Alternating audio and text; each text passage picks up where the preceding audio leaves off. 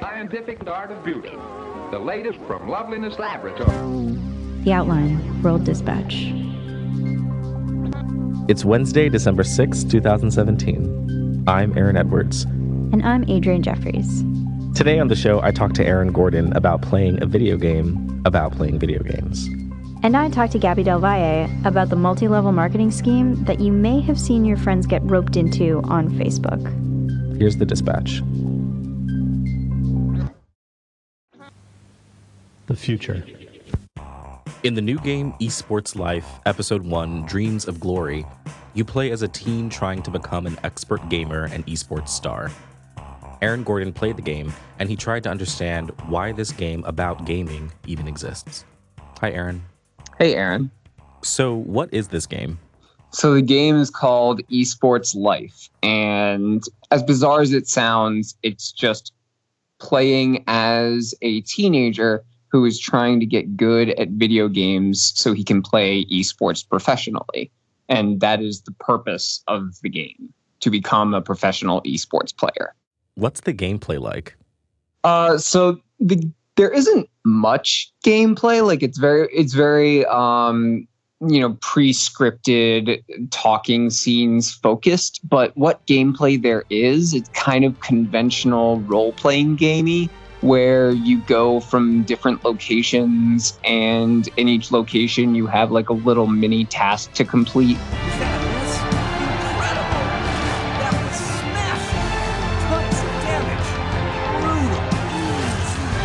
Most of the game that I played took place in the like esports cyber cafe where you can actually train. And the training consists of either playing little mini arcade games that are like hyper simplistic, or what's called watching other esports play. Now it's like meta, 3 levels of meta, and it's kind of hard to talk about it. So it's so meta. But in these segments, even though your character is supposed to be watching esports, it's still another game, but it's emoji pattern matching, which doesn't seem to have anything to do with anything, but there it is. And how do you win? You know, that's an excellent question, because I ended up stuck in this kind of perpetual loop where my character ran out of money, which you need to train at the cyber cafe. And I think you're supposed to get more money by doing chores at home. That's at least what I was reading. But when I went home, there was no way to do chores or earn money in any other way. So my character was just completely stuck. Like I couldn't train more. I hadn't trained enough for the big esports showdown with the school bully who stole my best friend's laptop. And that's like ostensibly the plot of the early part of the game is you need to beat the school bully in an esports game to get your best friend's laptop back, which obviously makes perfect sense. I don't think I have to explain that anymore. And so, yeah, my character was just kind of stuck. I really have no idea how you beat it or what goes on from there. Is this game sitting in an ecosystem of other meta games coming out right now, or does it sort of sit on its own as an anomaly?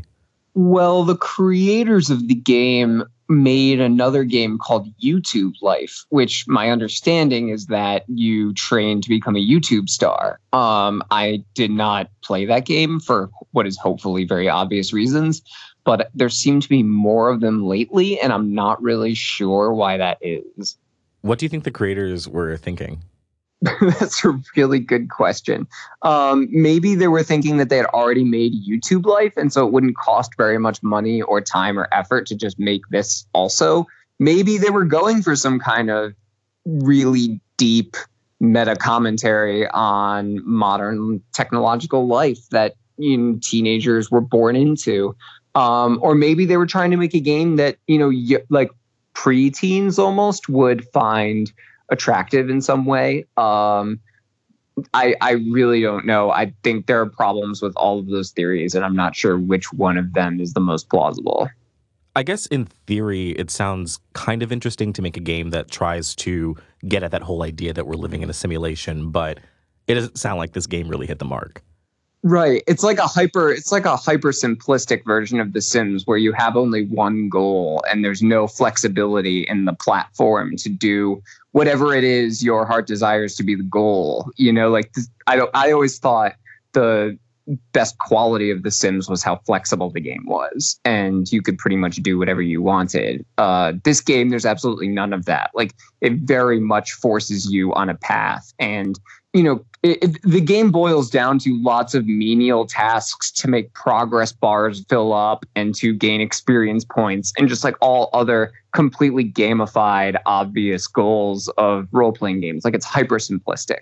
So I think I agree that, like, I think there's a weird version of this game geared towards adults that becomes a very sophisticated meta commentary and all this stuff that could work. Like, I could see that being an interesting world to dive into. This game just isn't it. Aaron Gordon is a freelance writer based in New York. You can catch his work at places like Motherboard, The Village Voice, or here at The Outline. Thanks, Aaron. Thanks, Aaron.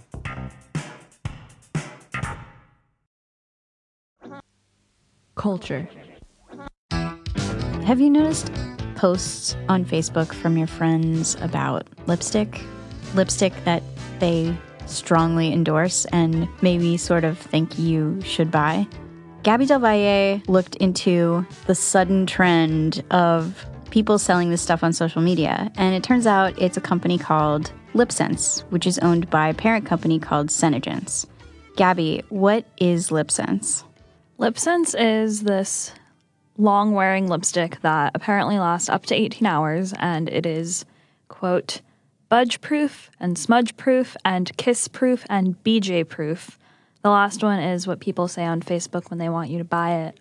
So I think we should say right away that this is a multi-level marketing company, which is basically a pyramid scheme. Yes.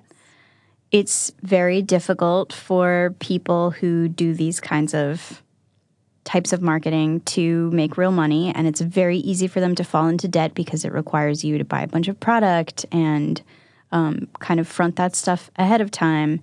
And the margins are actually really small. And you can't buy it from their website. You have to buy it from a person. Yeah. You have to buy it from a Senegence distributor. And in order to start, you have to sign up under a Senegence distributor. So, Gabby, why did you get interested in this company in particular? A few weeks ago, my roommate was like, have you ever seen these lipsticks that people are selling on Facebook?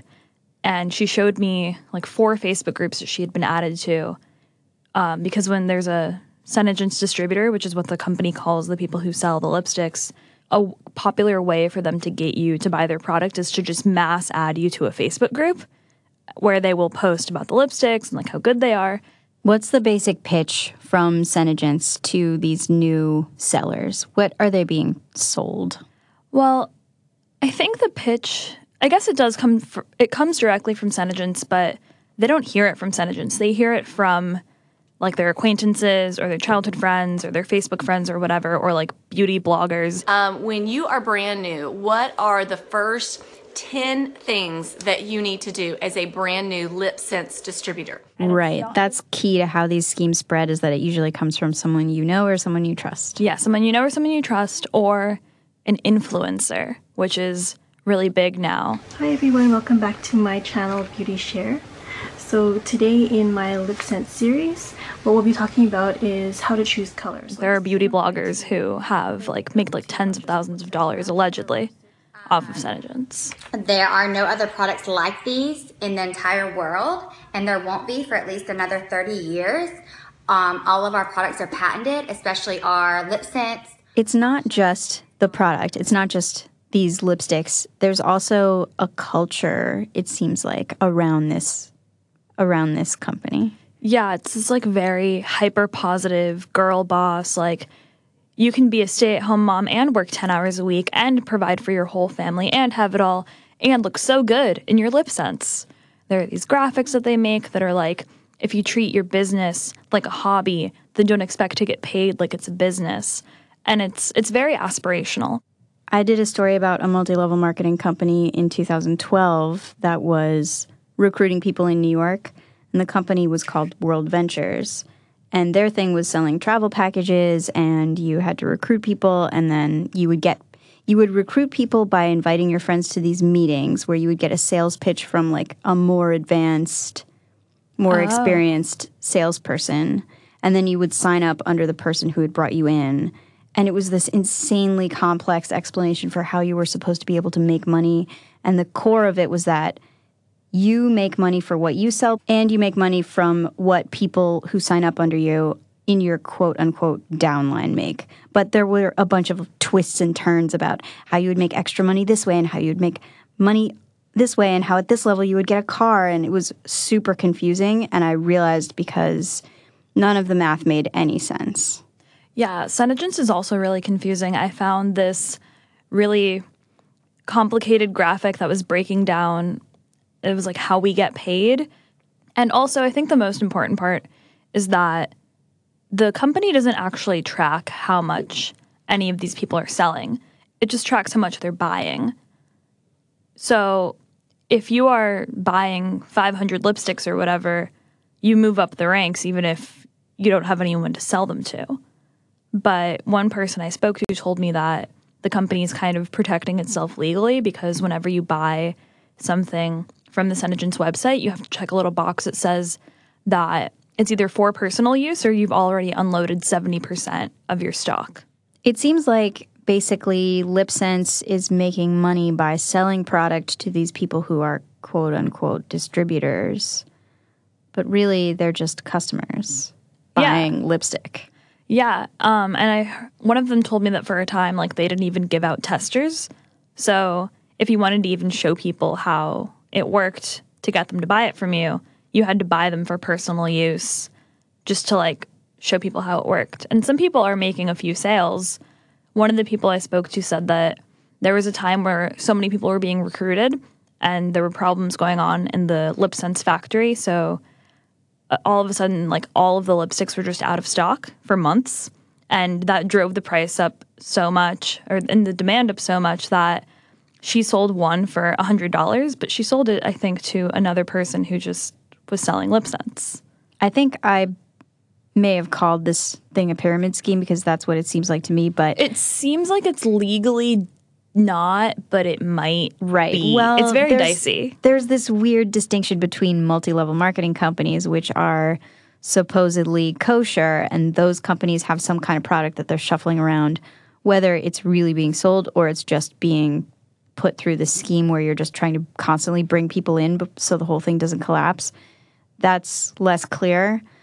But the Federal Trade Commission says, you know, that's okay. Multi-level marketing companies can be legitimate as long as it's not a pyramid scheme. So what is the difference as far as you can tell? As far as I know, a pyramid scheme requires that there isn't an actual product being sold, whereas a multi-level marketing company has a product that they can basically use as a cover. So, I mean, the lines are so blurry with a company like LipSense, where it meets a lot of the requirements or the red flags that come up even on the FTC's website, where they're like, these are the signs that you might be participating in a pyramid scheme, but it's really dicey. As far as I can see, they're doing everything legally correctly. They're in the Direct Sellers Association, which is the lobbying agency that represents all the big multi-level marketing companies. But that doesn't mean that it's necessarily ethical or that they're not a pyramid scheme in a sense. I just think when I did the story about World Ventures, the travel multi-level marketing scheme, it was like I talked to a ton of people and a very small number of people told me that they were not making money. And a lot of people seemed to be either lying or in total denial about how deep in debt they were. That's so bleak.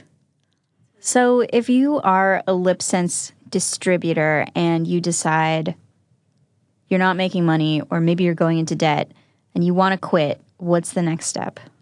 You can quit if you want. You have to contact Senegence and tell them that you want to quit, and they will reportedly buy back your stock, but not all of it. It's only the stock that you've purchased within, I think, the last month, because, again, you've agreed or you've acknowledged that you've sold 70% of your existing stock, even though I was told that's not true for most people.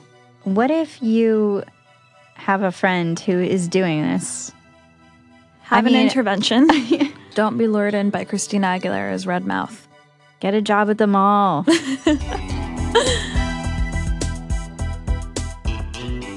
Gabby Del Valle is a writer here at The Outline.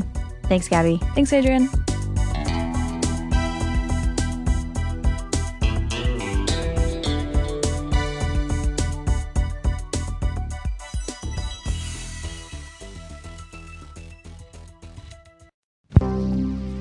That's it for The Dispatch. Remember, you can subscribe and hear new stories every Monday through Thursday.